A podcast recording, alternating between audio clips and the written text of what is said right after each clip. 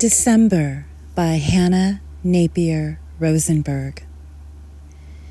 It's always hard to think about the end, to sum up what happened from beginning to now, what you did, who you became and unbecame, how far you went to the edge of grief, how love always brought you back, how you left or stayed, how you grew and bloomed, how you fought so hard to stay the same it's hard to think about the end, to think that soon will start another year.